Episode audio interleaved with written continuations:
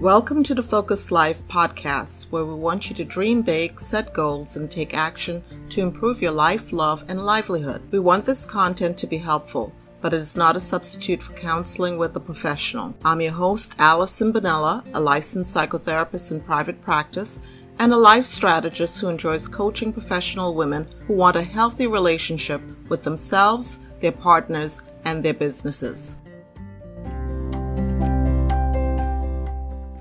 I remember the first time I heard the statement that no was a complete sentence. You see, I had gotten so accustomed to using many words, stringing them together to be able to say no. I wanted people to hear the no, but not hear it, if you understand what I'm saying.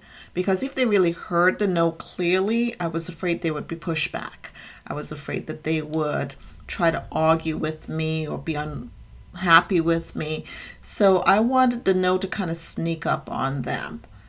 I wasn't saying yes, but I was saying no in so many words that by the time they processed it, I would be long gone. Well, I share that with you because I think that's what happens when you are stuck in this area of wanting to please people. You tend to do these fuzzy no's as opposed to clear no's. You want to learn how to say no and drop the mic. And that is the hardest thing. When I heard that no was a complete sentence, I actually experimented. People would ask me things, and I would start to feel that tension churning in my gut, knowing that I had to say no. But I wanted to experiment. Could I say no without framing it with so much verbiage that it confused sometimes even me. So someone would ask me for something and I would say no. And that's it. It would be quiet, crickets chirping, and people would sometimes stop and look at me and wait for me because they understood that I usually had a lot more words that went along with a no. And usually by the time I talked and talked and talked, I usually talked myself into a somewhat of a yes or uh, no, let me get back to you. Let me see how I could rearrange every aspect of my life to turn this no into a yes. You know, there would be so much messaging behind a no when all I really wanted to do was say no. No, I can't do this for you. No, this is not the right time. No, this is not my interest. No, no, no, no, no.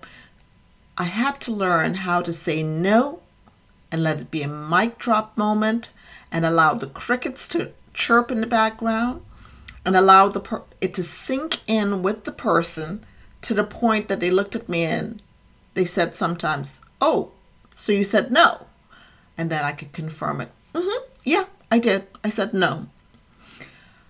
This sometimes it was even co- comical. I think when people were like shocked, like, "Well, wait a minute, you, did you just say no to me?" And they would come to the realization that yes, Allison said no. Well, I want you to know no relationships were destroyed by me saying no. I still have the same friends.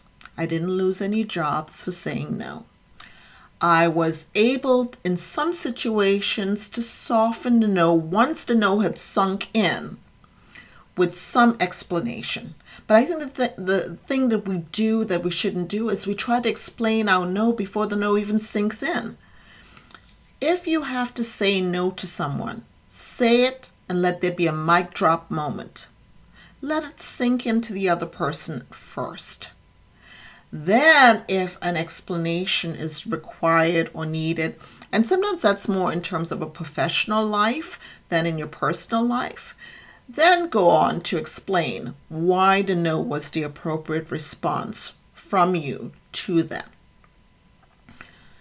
When we start doing a lot of verbiage around a no, no doesn't get a chance to sink in, and the person gets a fuzzy no, so they push back a lot more.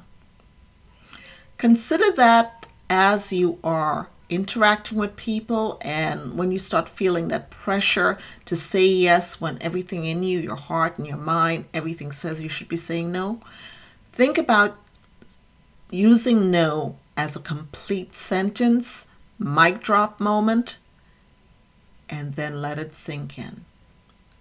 Try that. See how it works for you. This is our series on boundaries. We started today with no, and we'll keep going and we'll give you some more tips as you go along. Because remember, no is a complete sentence. If you loved what you heard, spread the love by sharing with someone else. Like and subscribe to receive notification when a new episode is available. I'll be happy to point you to additional resources or to schedule a coaching call with you once you contact me. You can reach me at www.focusedlifecoaching.org or through my Facebook site, Focused Life Coach. Until next time, dream big, set goals, and take action.